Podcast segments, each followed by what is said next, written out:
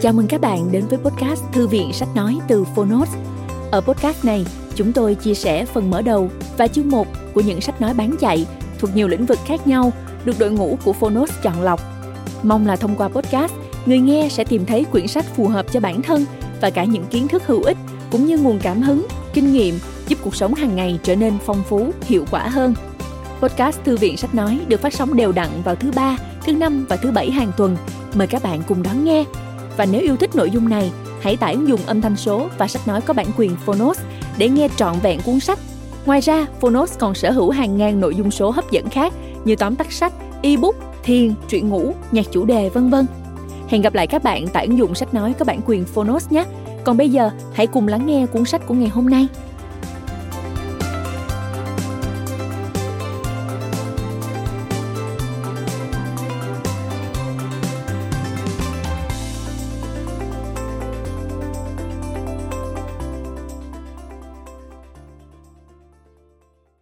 Bạn đang nghe từ Phonos.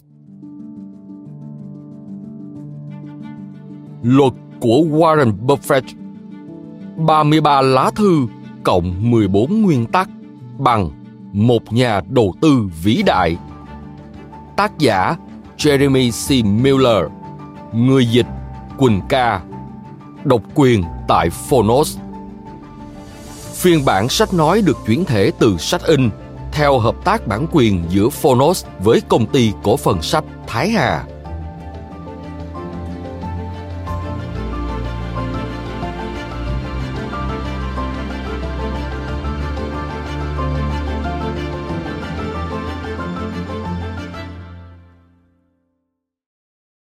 Lời giới thiệu Dù là một triệu đô la hay 10 triệu đô la thì tôi đều đầu tư toàn bộ. Lợi suất cao nhất mà tôi đạt được là trong những năm 1950. Tôi đã đánh bại chỉ số Dow. Các anh nên xem lại những con số hồi ấy. Nhưng khi đó tôi chỉ đầu tư nhỏ lẻ. Không có nhiều tiền là một lợi thế lớn về cơ cấu. Tôi nghĩ tôi có thể mang về cho các anh lợi suất 50% một năm trên một triệu đô la. Không, tôi biết tôi có thể làm được.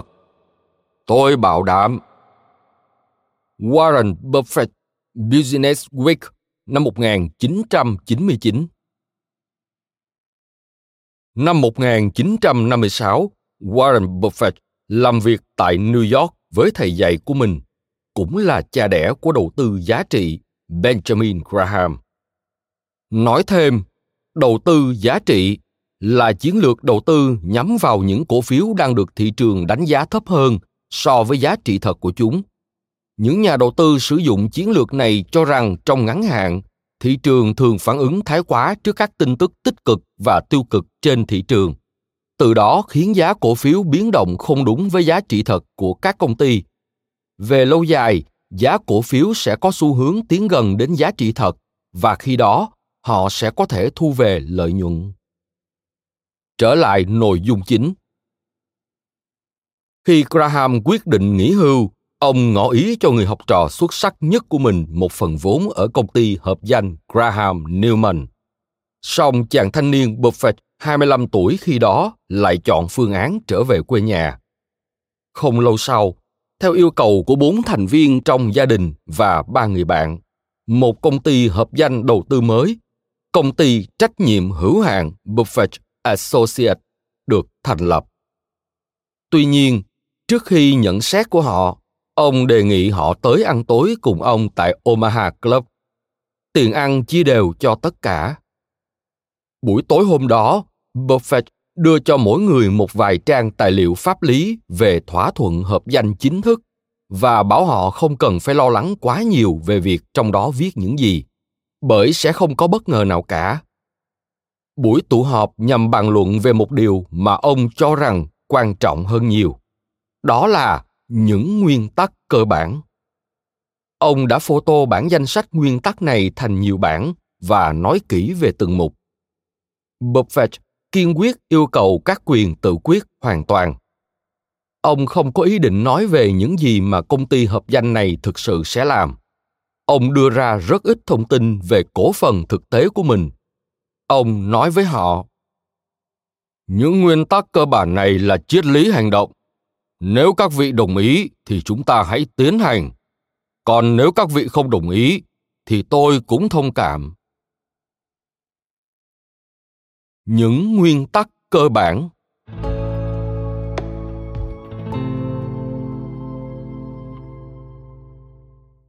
Một không bao giờ bảo đảm bất kỳ mức lợi suất nào cho các thành viên góp vốn. Các thành viên góp vốn mà rút một nửa trong số một phần trăm hàng tháng chỉ được làm đúng như vậy thôi. Rút tiền. Nếu chúng ta kiếm được trên 6% mỗi năm trong vài năm, số tiền rút ra sẽ được lấy từ số tiền thu về và tiền vốn sẽ tăng lên. Nếu chúng ta không kiếm được 6%, những khoản thanh toán hàng tháng sẽ là một phần hay toàn bộ tỷ lệ thu nhập trên vốn. 2. Năm nào chúng ta không đạt được ít nhất trên 6% thì tới năm tiếp theo, tiền thanh toán hàng tháng cho các thành viên góp vốn sẽ giảm xuống. 3. Khi nói đến lợi nhuận hay thua lỗ hàng năm, tức là nói đến các giá trị thị trường. Có nghĩa là tình hình tài sản của chúng ta theo định giá thị trường vào thời điểm cuối năm so với thời điểm đầu năm ra sao điều này có thể có ít mối liên hệ với các kết quả được ghi nhận nhằm phục vụ cho mục đích tính thuế trong năm đó 4. Kết quả hoạt động tốt hay kém của chúng ta sẽ không đo lường qua mức tăng trưởng dương hay âm trong năm. Thay vào đó, nó sẽ được đánh giá dựa trên tình hình chung trên thị trường chứng khoán, với thước đo là chỉ số trung bình công nghiệp Dow Jones các công ty đầu tư hàng đầu, vân vân. Nếu kết quả của chúng ta tốt hơn so với những thước đo này, chúng ta sẽ coi đó là một năm hiệu quả, dù con số là âm hay dương.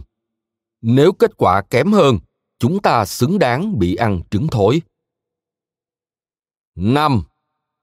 Mặc dù tôi thích thử nghiệm 5 năm hơn, nhưng tôi cho rằng 3 năm là khoảng thời gian tối thiểu hoàn hảo để đánh giá hiệu quả hoạt động chắc chắn chúng ta sẽ gặp những năm hiệu quả hoạt động của công ty kém hơn, thậm chí kém hơn hẳn so với chỉ số đao.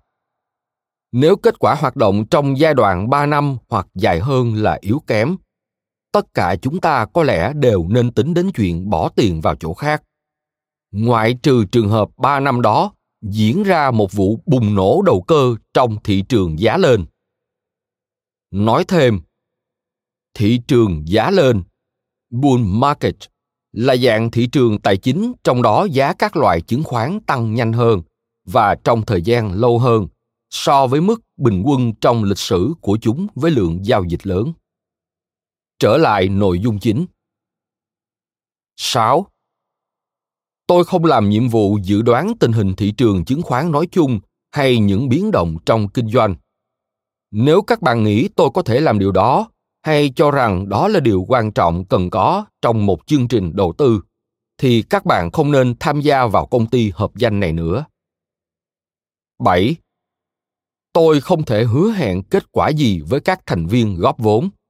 Những gì tôi có thể và dám hứa là, A. Những khoản đầu tư của chúng ta sẽ được lựa chọn dựa trên cơ sở giá trị, chứ không lựa theo xu hướng. B chúng ta sẽ cố gắng đưa rủi ro lỗ vốn dài hạn, không phải lỗ danh nghĩa ngắn hạn xuống tối thiểu bằng cách đạt được biên an toàn lớn trong từng khoản đầu tư và sự đa dạng trong các khoản đầu tư. Và c, gần như toàn bộ giá trị tài sản ròng của tôi và vợ con tôi sẽ được đầu tư vào công ty hợp danh này. Nói thêm, lỗ vốn dài hạn, permanent capital loss là dạng tổn thất xảy ra khi giá trị của một khoản đầu tư bị giảm sút đến mức khó có khả năng quay lại điểm hòa vốn trong vài năm. Trên thực tế, có thể coi đây là dạng tổn thất không thể vãn hồi. Lỗ danh nghĩa ngắn hạn short-term quotational loss chỉ sự giảm sút tạm thời giá trị thị trường của một tài sản, nhưng tổn thất này chỉ xảy ra khi tài sản được giao dịch trên thực tế biên an toàn. Margin of safety là một nguyên lý đầu tư. Trong đó, nhà đầu tư chỉ mua chứng khoán khi giá thị trường thấp hơn nhiều so với giá trị nội tại của chứng khoán đó. Trở lại nội dung chính. Mọi người được mời tới omaha club tối hôm đó đều ký tên xác nhận và buffett nhận xét của họ. Khi có thành viên mới tham gia từng người đều được hướng dẫn cặn kẽ về những nguyên tắc cơ bản này. Sau đó, mỗi thành viên góp vốn đều được nhận bản cập nhật hàng năm. Trong những năm sau đó, buffett chia sẻ về hiệu quả làm việc cũng như nói về các hoạt động của mình qua hàng loạt lá thư ông gửi cho nhóm, những người đi theo ít ỏi, nhưng số lượng ngày một gia tăng này. Ông dùng những lá thư đó làm công cụ giảng dạy nhằm củng cố và bổ sung cho những ý tưởng đằng sau các nguyên tắc cơ bản. Trao đổi về những kỳ vọng của ông đối với hiệu quả hoạt động trong tương lai. Và bình luận về tình hình thị trường. Ban đầu, những lá thư này được gửi mỗi năm một lần. Nhưng khi nhiều thành viên lên tiếng than phiền rằng một năm là quá lâu, ông chuyển sang viết ít nhất nửa năm một lần. Những bức thư gửi thành viên góp vốn này giống như một biên niên sử ghi lại những ý tưởng phương pháp và suy nghĩ của ông ngay trước giai đoạn đình đám tại Berkshire Hathaway. Đây là giai đoạn ông ghi dấu bằng những kỷ lục đầu tư thành công vô tiền khoáng hậu, thậm chí với chính cả những thành tích của ông tại Berkshire.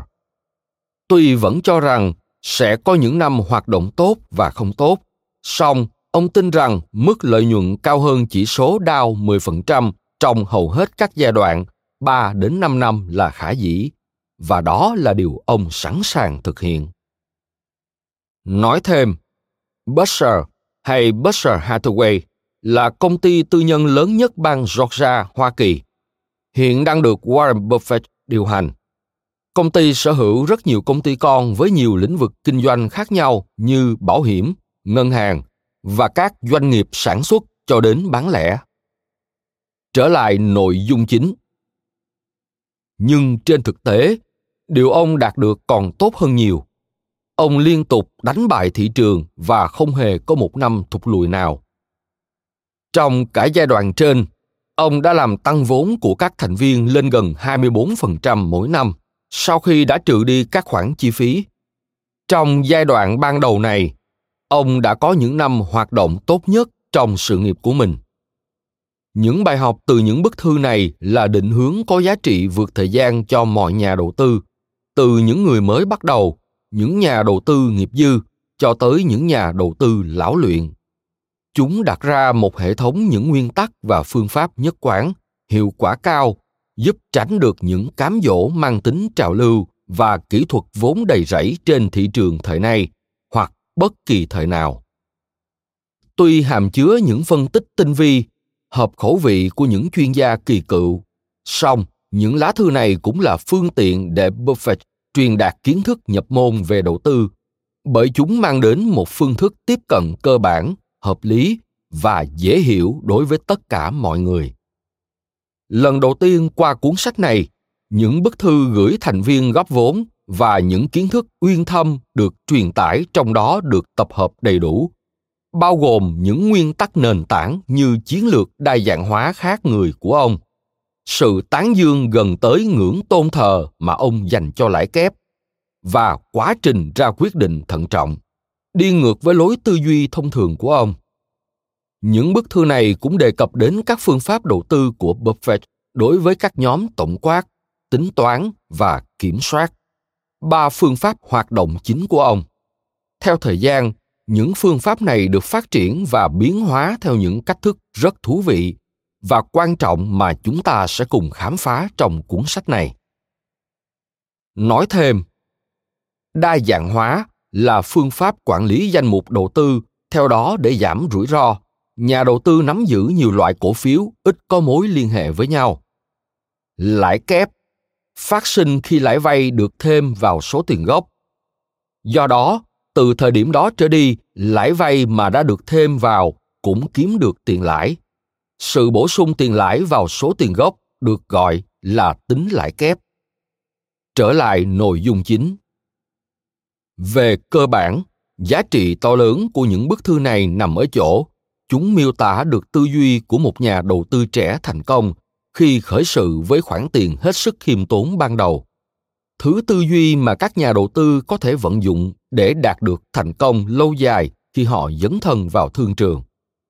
Những bức thư là lời biện hộ mạnh mẽ cho chiến lược dài hạn, hướng đến giá trị. Một chiến lược đặc biệt khả thi trong những thời đại đầy biến động như thời đại của chúng ta. Khi mà con người ta dễ dàng ngã theo đầu cơ, sử dụng đòn bẩy nợ cao và chú trọng vào ngắn hạn những điều vốn hiếm khi mang lại hiệu quả lâu dài chúng chỉ ra những nguyên tắc có giá trị vượt thời gian về tính cẩn trọng và kỷ luật những nguyên tắc nền tảng đã và đang kiến tạo nên thành công của Buffett.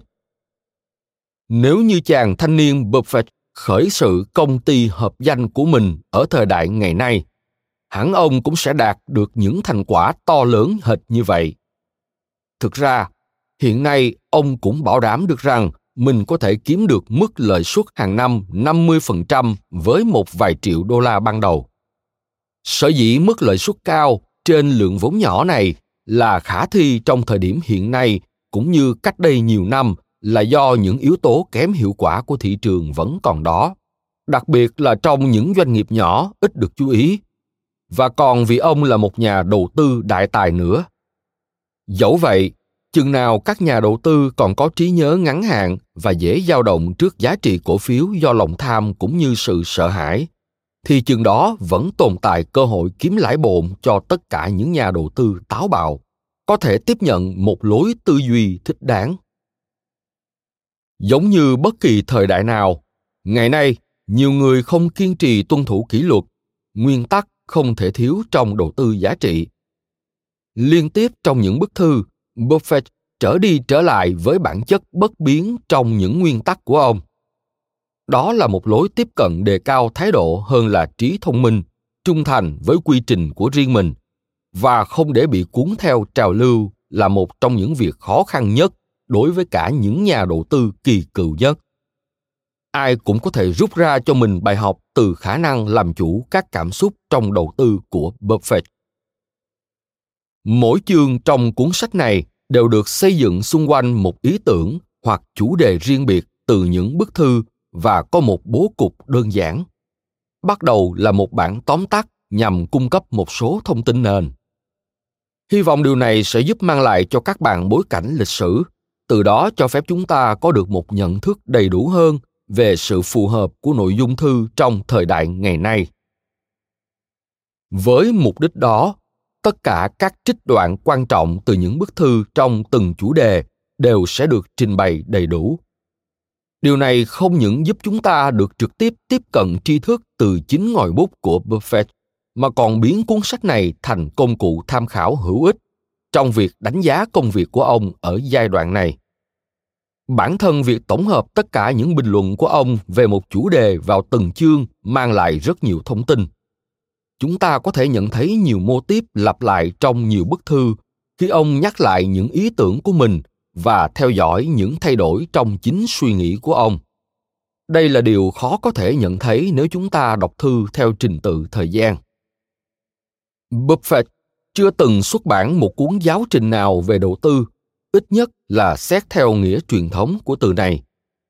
Những gì chúng ta có bên cạnh những bài báo mà ông viết và những ghi chú hình thành từ những buổi nói chuyện và những bài diễn thuyết của ông là những bức thư mà ông đã viết thực ra những bức thư này giống như một khóa học được bắt đầu không ngừng nghỉ từ năm 1957 cho tới ngày nay, tức là xuyên suốt sự nghiệp của ông.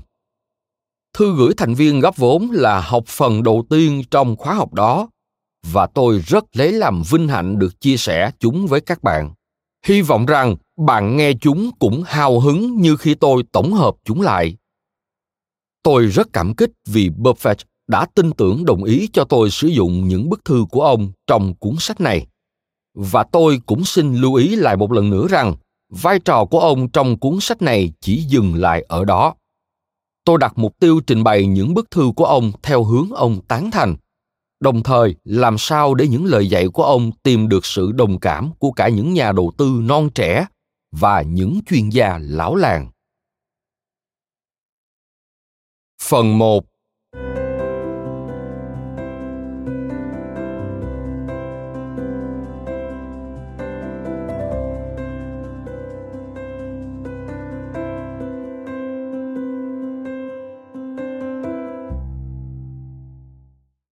Chương 1 Định hướng.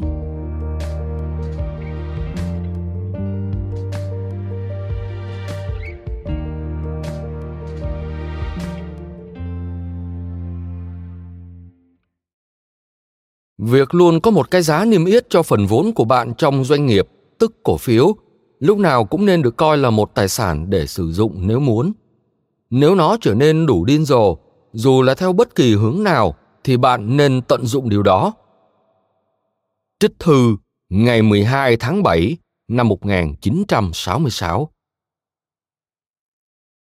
Hãy tưởng tượng bạn đang ở Omaha, Nebraska đó là một buổi tối mùa thu năm 1956.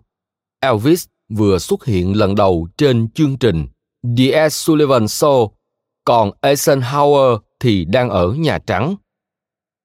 Tối nay, bạn cùng 20 người khác sẽ vào một lớp học tại Đại học Nebraska, Omaha để dự bài giảng đầu tiên trong khóa học. Nguyên tắc đầu tư Thầy giáo của bạn là một chàng thanh niên chạc tuổi đôi mươi, tên là Warren Buffett.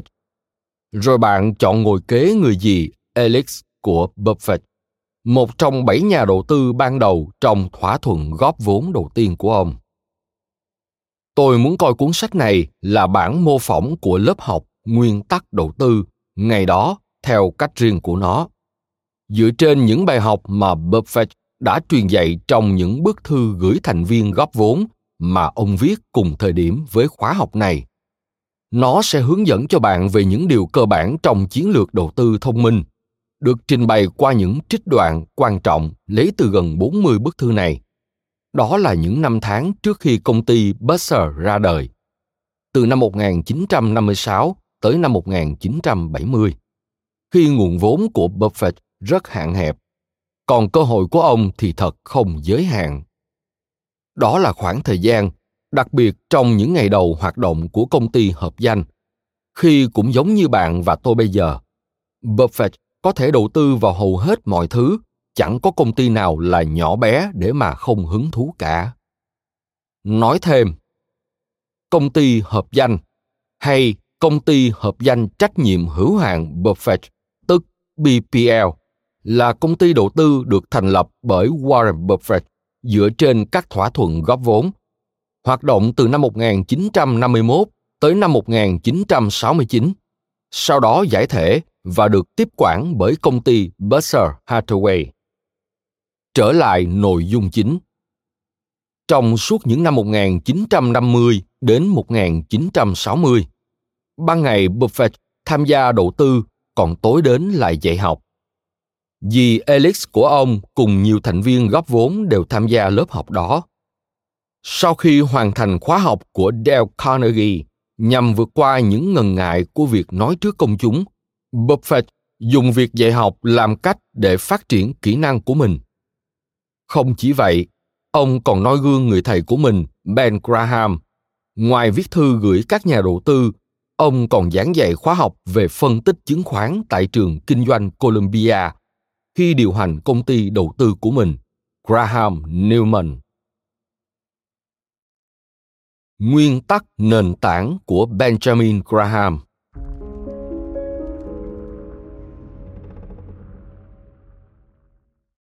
Chẳng có gì tốt hơn để bắt đầu nghe cuốn sách về chiến lược đầu tư thông minh bằng việc tìm hiểu nguyên tắc nền tảng trong cách tư duy của buffett. Nguyên tắc mà các học trò của graham đều tường tận như sau. Trong ngắn hạn, thị trường có thể và sẽ đôi lúc hoàn toàn hỗn loạn và vô lý nhưng về dài hạn, chứng khoán sẽ được định giá phù hợp với giá trị nội tại của chúng. Buffett sử dụng ý tưởng có phần hơi nghịch lý của thầy mình làm công cụ truyền dạy trong suốt những bức thư, bởi ý tưởng này giúp phân biệt rõ được điều những nhà đầu tư thực sự theo đuổi, phân tích việc kinh doanh một cách có cơ sở thống nhất, hợp lý dựa trên tính logic và lý luận đúng đắn để có thể chọn được chứng khoán có lợi nhuận tiềm năng cao nhất với độ rủi ro tương ứng ở mức thấp nhất có thể. Đó mới là cách tiếp cận của nhà đầu tư dài hạn và hoàn toàn khác việc cố gắng kiếm lời bằng cách đầu cơ dựa trên những điều các nhà đầu tư khác sẽ hay sẽ không làm qua dự đoán những biến động ngắn hạn trong các biến số ở cấp vĩ mô như giá dầu hay lãi suất. Nhà đầu tư, theo đúng nghĩa chúng ta sẽ giải thích, mua doanh nghiệp còn nhà đầu cơ chỉ chơi thị trường mà thôi. Nói thêm, đầu cơ, việc mua, bán, nắm giữ, bán khống các loại tài sản tài chính như cổ phiếu, trái phiếu, hàng hóa, tiền tệ, bất động sản, chứng khoán phái sinh nhằm thu lợi từ sự biến động giá mạnh của chúng. Trở lại nội dung chính. Nhà đầu tư cần học cách coi những biến động ngắn hạn về giá của cổ phiếu như những biến động ngẫu nhiên và tin rằng phần lớn chúng không đáng để quan tâm. Khi đó, do chúng được coi là ngẫu nhiên nên chẳng phải cố gắng dự đoán chúng một cách có hệ thống làm gì. Đơn giản, đây không phải là trò chơi của chúng ta. Tuy nhiên, về dài hạn, thị trường sẽ tự điều chỉnh và cuối cùng lại phản ánh tình hình kinh tế của doanh nghiệp trong giá cổ phiếu của nó. Nếu hiểu điều này nhà đầu tư sẽ chỉ tập trung vào việc phân tích và lập luận thận trọng tình hình kinh doanh dài hạn. Đó là điều chúng ta tin rằng cuối cùng sẽ đem lại kết quả trên mức trung bình. Nguyên tắc nền tảng vĩ đại này xuất phát trực tiếp từ ben graham người thầy người sếp người hùng của buffett và thực tế là người đã phát minh ra việc phân tích chứng khoán. Được mệnh danh là hiệu trưởng phố Wall, Ben Graham là một nhà cách mạng, người tiên phong biến những gì được cho là nghệ thuật đen tối thành một nghề nghiệp thực sự. Buffett đã lĩnh hội các ý tưởng của Graham ngay từ lúc tiếp cận chúng. Nhiều tới mức ông thậm chí còn đặt tên con trai mình, người sẽ trở thành chủ tịch không điều hành của công ty Berkshire Hathaway, là Howard Graham Buffett. Để nắm bắt được các nguyên tắc đầu tư của Buffett, những phần mà không hề thay đổi từ suốt những năm tháng của công ty hợp danh tới tận ngày nay phải hiểu rõ được ý tưởng nền tảng và những ảnh hưởng của Graham đối với Buffett. Mọi chuyện bắt đầu như thế này. Buffett tốt nghiệp Đại học Nebraska Lincoln sớm hơn một năm vào năm 1950 khi ông mới 19 tuổi. Sau đó, ông nộp đơn xin học tại trường kinh doanh Harvard, nhưng được đáp lại rằng sẽ có cơ hội đổ cao hơn vào trường nếu nộp đơn lại vào mấy năm sau.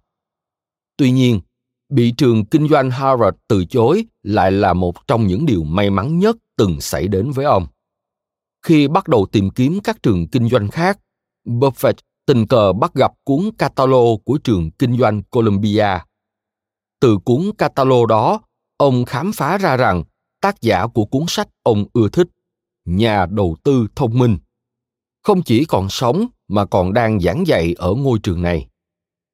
Ngay lập tức, Buffett nộp đơn xin học. Nhiều tuần sau, ông được nhận vào trường Columbia và chẳng bao lâu sau đó, ông trở thành sinh viên nổi bật nhất trong lớp học của Graham. Bạn chỉ có thể tưởng tượng cường độ truyền thụ tri thức giữa hai người này mà thôi.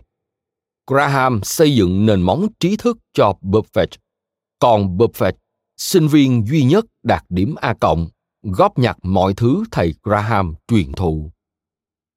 Sau khi tốt nghiệp, Buffett rất muốn làm việc ở công ty đầu tư của Graham. Nhưng, như ông thường đùa, ông bị khước từ vì bị định giá quá cao, mặc dù ông đề nghị làm việc không công. Lý do thực sự ông không được làm việc tại đó có lẽ phần nhiều là do Graham Newman là một trong số ít công ty đầu tư do người Do Thái sở hữu. Buffett có thể tìm được một công việc tốt ở nơi khác khi bị Graham khước từ, nhưng những người Do Thái có trình độ cao khác thì có thể không. Quá thất vọng, ông trở về Omaha cùng cha mình điều hành hãng môi giới chứng khoán. Tại đây, ông vẫn tiếp tục theo đuổi ý nghĩ làm việc chung với Graham. Ba năm liền đều đặn gửi thư và các ý tưởng đầu tư chứng khoán cuối cùng cũng có kết quả. Người thầy đã động lòng và mời ông trở lại New York vào năm 1954. Buffett không có nhiều thời gian làm việc tại Graham Newman. Bởi chỉ một năm sau khi ông làm việc tại đây, Graham quyết định nghỉ hưu. Một lần nữa, khi ở tuổi 25, Buffett trở lại Omaha. Dù vậy, lần này ông không quay lại công việc môi giới chứng khoán cùng cha mình nữa. Lần này, bất chấp lời khuyên của Graham và cha mình, ông thành lập một thỏa thuận góp vốn đầu tư của riêng mình. Ông cấu trúc thỏa thuận này theo những gì Graham đã thiết lập và vận hành chủ yếu theo nguyên tắc của riêng mình. Graham và Buffett vẫn duy trì mối quan hệ gần gũi mãi tới khi Graham qua đời năm 1976. Ngài thị trường.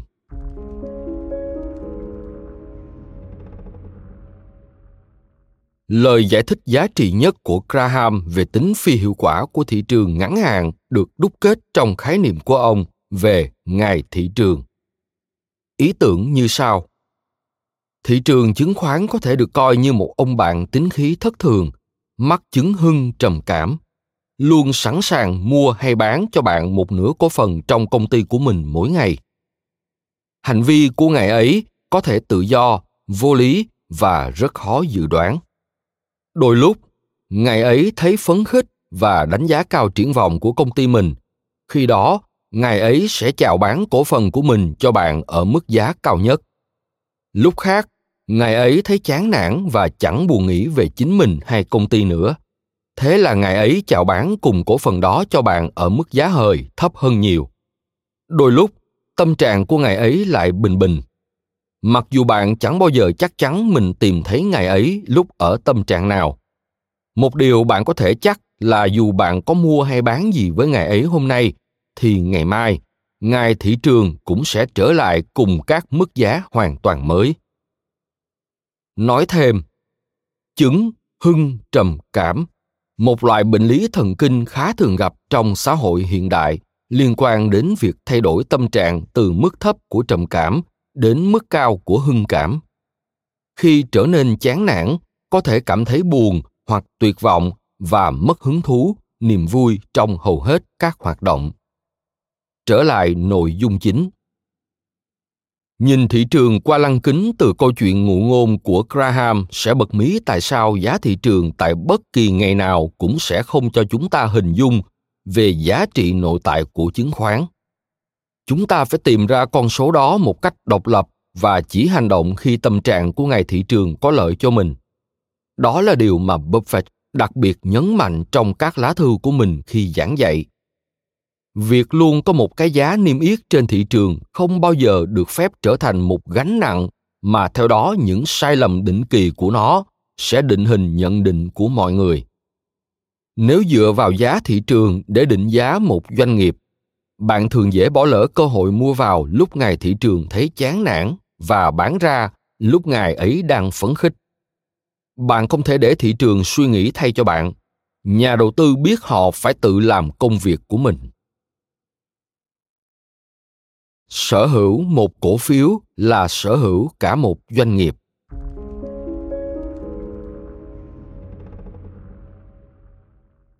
Tất nhiên, công việc ở đây là thẩm định giá trị doanh nghiệp. Trong khi giá trong ngắn hạn phụ thuộc vào tâm trạng của ngài thị trường, thì về dài hạn, giá cổ phiếu sẽ bám sát giá trị nội tại của doanh nghiệp.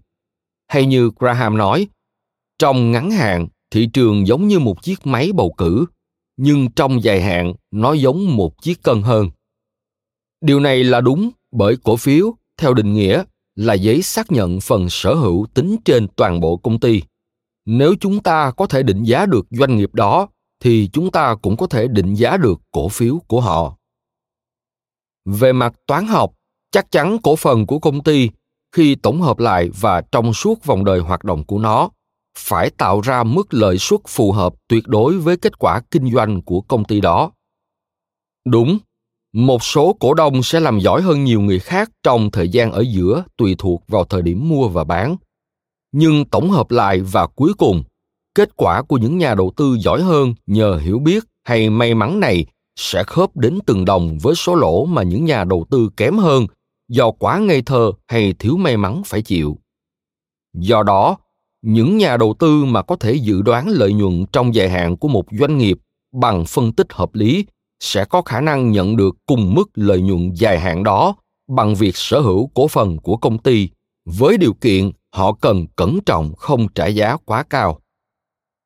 Đó là lý do tại sao nhà đầu tư nên đầu tư trong dài hạn. Qua lời dạy của buffett, chúng ta học được cách tập trung vào doanh nghiệp chứ không phải vào việc chọn thời điểm đầu tư trong ngắn hạn, sao cho những khoản đầu tư có vẻ như sẽ đền đáp xứng đáng. Như buffett từng viết, diễn biến của thị trường chứng khoán sẽ quyết định phần lớn khi nào chúng ta sẽ đúng, nhưng tính chính xác trong phân tích công ty của chúng ta mới phần nhiều quyết định liệu chúng ta có đúng thật không. Nói cách khác, chúng ta có xu hướng tập trung vào điều gì sẽ xảy ra chứ không phải khi nào nó xảy ra. Ý tưởng này được thống nhất xuyên suốt các bức thư. Vì vậy, tôi sẽ nhấn mạnh một lần nữa ở đây. Cổ phiếu không chỉ là mấy tờ giấy được mua đi, bán lại, chúng là giấy xác nhận quyền sở hữu đối với một doanh nghiệp, và phần lớn cổ phiếu đều có thể phân tích và thẩm định được.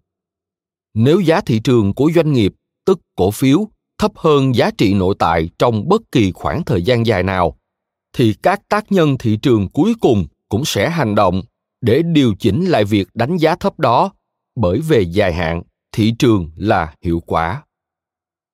Khi nào không phải là câu hỏi cần quan tâm, bởi nó phụ thuộc vào ngày thị trường không mấy tin cậy. Vào thời điểm mua, thật khó để biết cái gì sẽ khiến ngày ấy nhận ra giá trị mà bạn nhìn thấy rõ ràng ở đó. Tuy nhiên, các công ty thường mua lại cổ phiếu của mình khi thấy chúng quá rẻ trong khi các công ty lớn hơn và các tổ chức góp vốn tư nhân, private equity firms, các tổ chức, trong đó các cá nhân góp vốn để mua lại cổ phần của các công ty, thì thường tìm cách thôn tính các công ty đang được định giá thấp. Khi nhận thức được tiềm năng của những điều này, những người tham gia thị trường thường săn lùng và mua lại các cổ phiếu giá rẻ, nhờ đó giúp loại bỏ việc định giá thấp. Buffett luôn dạy các nhà đầu tư phải tin rằng thị trường rồi sẽ tự điều chỉnh. Ông hướng chúng ta tập trung vào việc tìm đúng doanh nghiệp có mức giá phù hợp và bỏ qua hầu hết việc tính toán thời điểm mua hay thời điểm khoản đầu tư sinh lời. Phán đoán thị trường.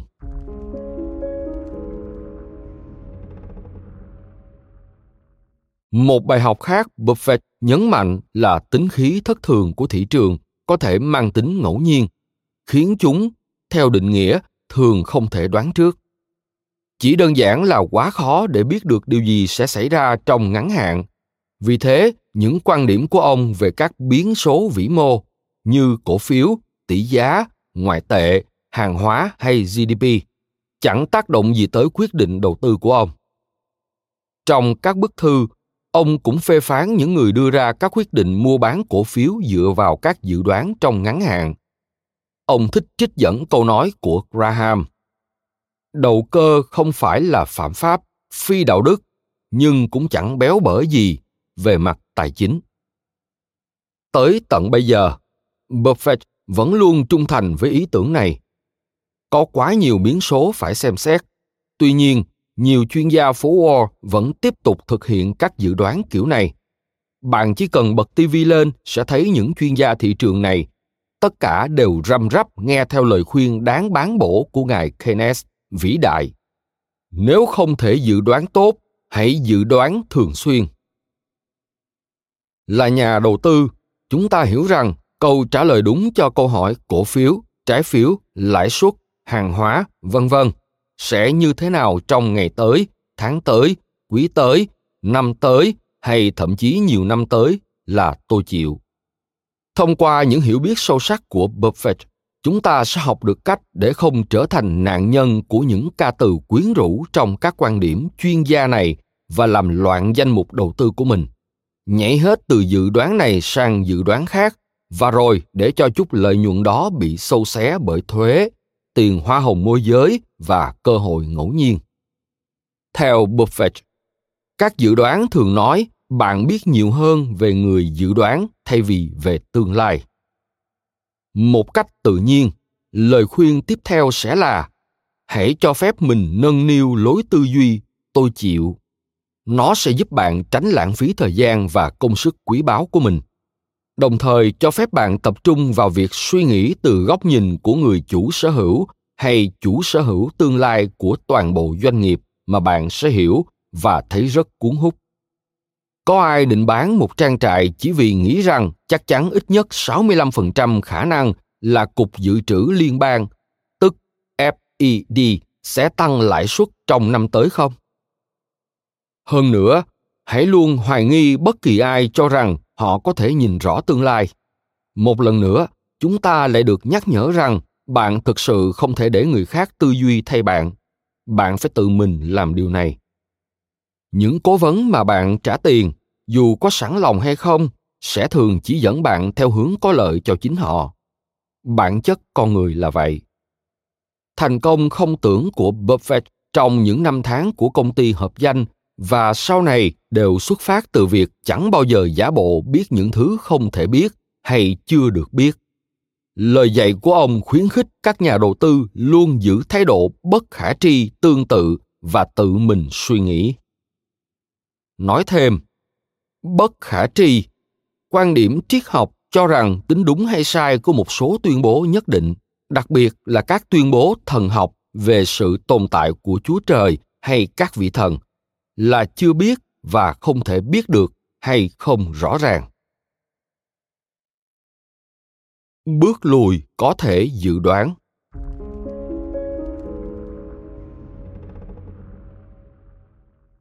Thời điểm một đợt giảm giá lớn trên thị trường xảy ra cũng nằm trong danh sách những điều không thể biết trước. Đây cũng là một nguyên tắc định hướng chủ chốt khác mà buffett đã đúc kết từ graham và ngài thị trường lúc này hay lúc khác ngày thị trường rồi cũng sẽ phải rơi vào khoảnh khắc tâm trạng khổ sở mà chúng ta hầu như chẳng thể làm gì để tránh bị rơi vào những điểm lúng này. Buffett nhắc nhở các nhà đầu tư rằng trong những thời điểm như vậy, ngay cả một danh mục đầu tư với những cổ phiếu siêu rẻ cũng sẽ đi xuống cùng với thị trường. Ông nhấn mạnh đây là phần không thể tránh khỏi khi sở hữu cổ phiếu và nếu việc giá trị danh mục cổ phiếu sẽ giảm tới 50%, làm bạn đau khổ thì bạn cần phải giảm sự tiếp xúc của mình với thị trường. Tin tốt là đợt giảm giá thị trường lớn thi thoảng xảy ra này không có mấy tác động tới các nhà đầu tư dài hạn. Chuẩn bị tinh thần để thờ ơ trước đợt suy thoái tiếp theo là một yếu tố quan trọng trong phương pháp Buffett đưa ra. Mặc dù chẳng ai biết được thị trường sẽ như thế nào trong những năm tới, nhưng chúng ta chắc chắn sẽ có ít nhất một vài đợt giảm giá từ 20% tới 30% trong một vài thập kỷ tới. Khi nào những điều này xảy ra cũng không quan trọng lắm. Điều quan trọng là nơi bạn bắt đầu và nơi bạn kết thúc. Bạn có thể dao động giữa những năm tháng lên xuống, nhưng kết quả cuối cùng bạn nhận được cũng vẫn thế thôi. Vì xu hướng chung là đi lên, nên miễn là đợt giảm giá nghiêm trọng 25 đến 40% không khiến bạn phải bán tháo cổ phiếu của mình ở mức giá thấp, thì bạn sẽ hưởng lợi tương đối lớn từ cổ phiếu trong dài hạn. Bạn cứ để thị trường lên xuống thoải mái đi, bởi điều đó là không thể tránh khỏi. Thật không may, những ai chưa có lối tư duy này thường trở thành nạn nhân cho các cảm xúc của chính mình và sợ hãi bán hết đi ngay khi thị trường vừa đi xuống. Theo một nghiên cứu do fidelity tiến hành những nhà đầu tư tốt nhất là những người theo nghĩa đen, quên hẳn các danh mục đầu tư của mình. Trong khi phần lớn các nhà đầu tư ồ ạt bán đi khi thị trường đáng lo hay thậm chí ảm đạm, thì những ai bỏ qua việc bán tháo trên thị trường hay còn quên hẳn việc họ đang đầu tư lại có thành tích tốt hơn hẳn. Nói thêm, bán tháo, bán nhanh, bán gấp một chứng khoán hay một loại hàng hóa nào đó bất chấp giá cả. Có thể bán với mức giá thấp hơn rất nhiều so với khi mua vào, như một biện pháp cứu vãn thua lỗ. Hơn nữa, khi chứng khoán hay mặt hàng này đang theo chiều rớt giá trên thị trường. Trở lại nội dung chính. Đây là một ví dụ tuyệt vời.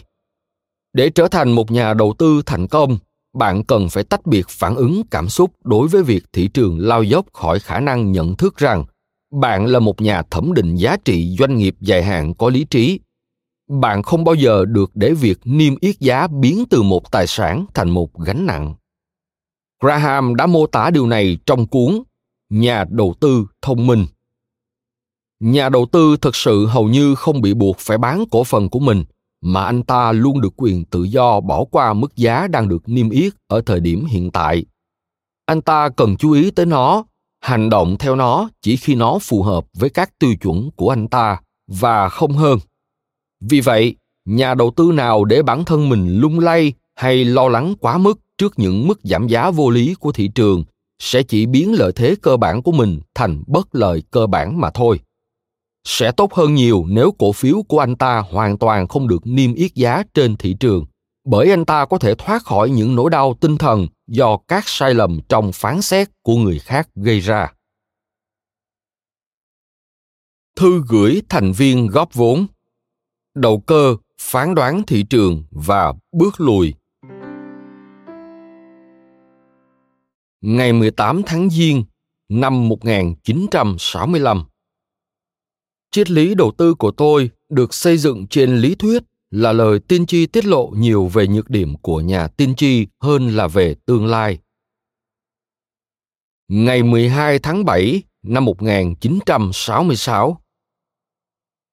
Việc của tôi không phải là dự đoán về thị trường cổ phiếu hay biến động kinh doanh.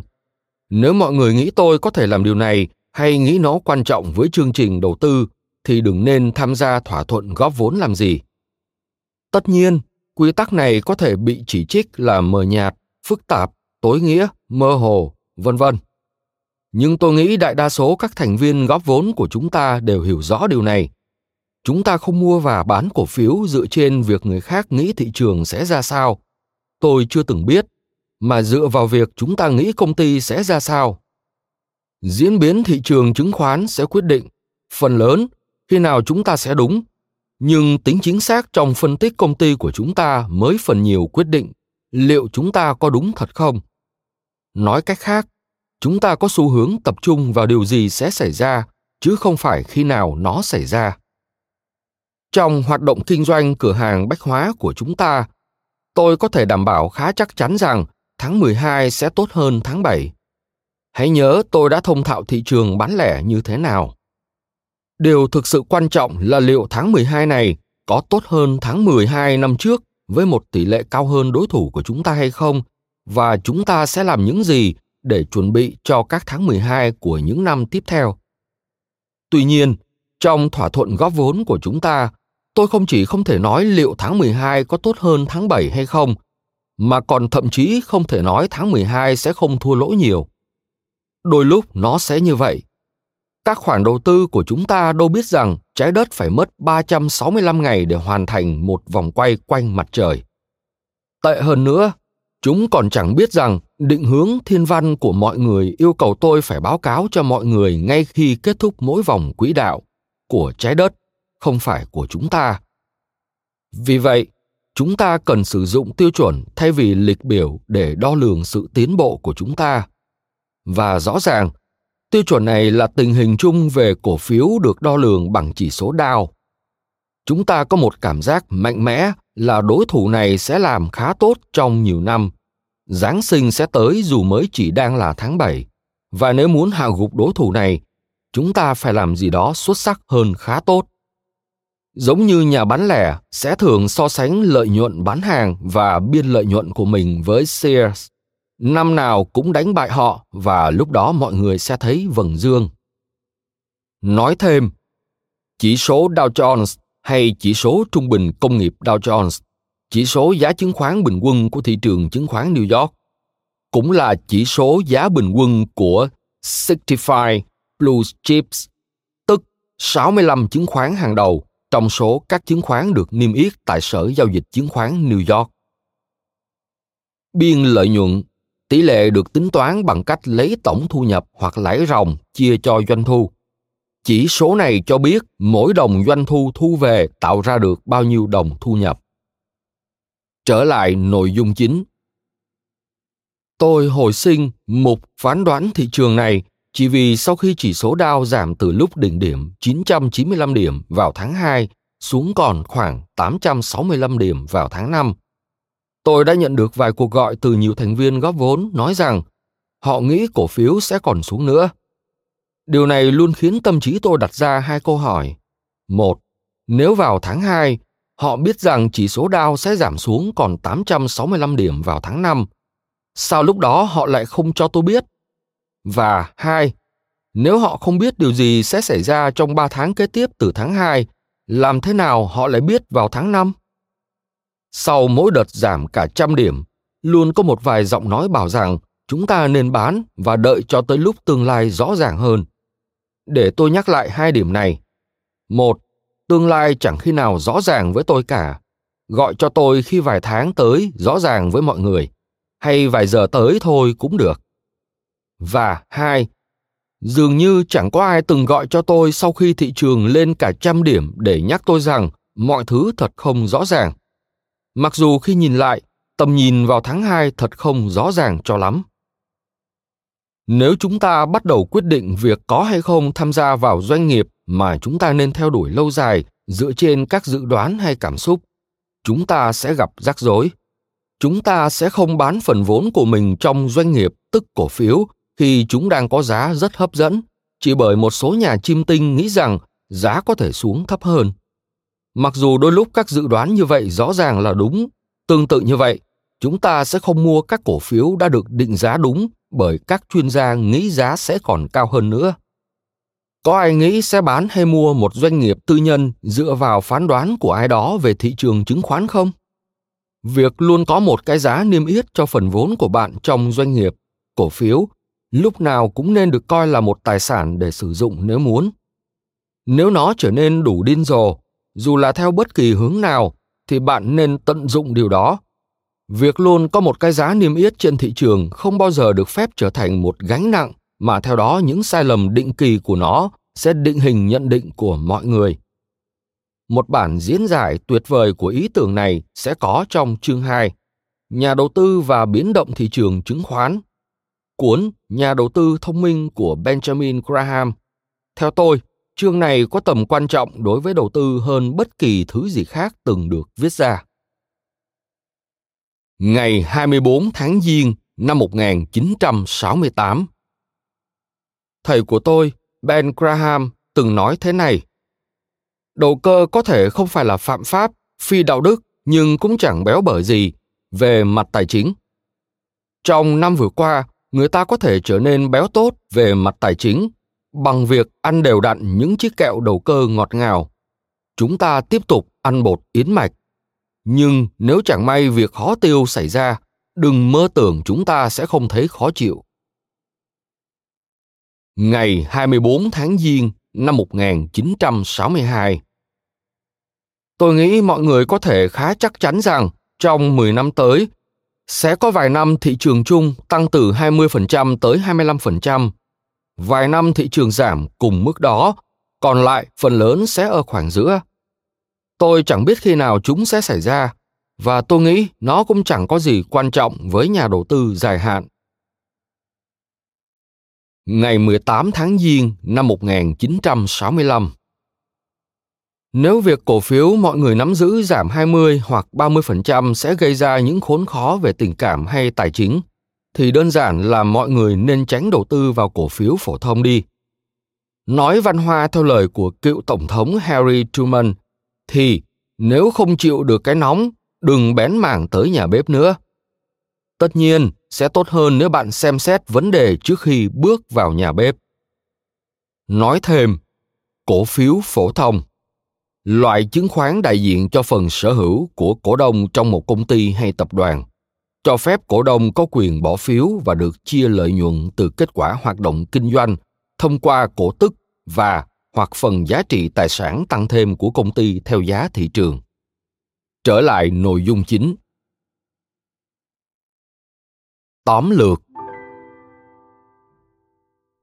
Qua bình luận của buffett và chuyện ngụ ngôn về ngài thị trường của Ben Graham, chúng ta có thể lĩnh hội các nguyên tắc này và tích hợp chúng vào tư duy nền tảng của chúng ta về cách thị trường hoạt động và cách chúng ta nên hành xử trong đó.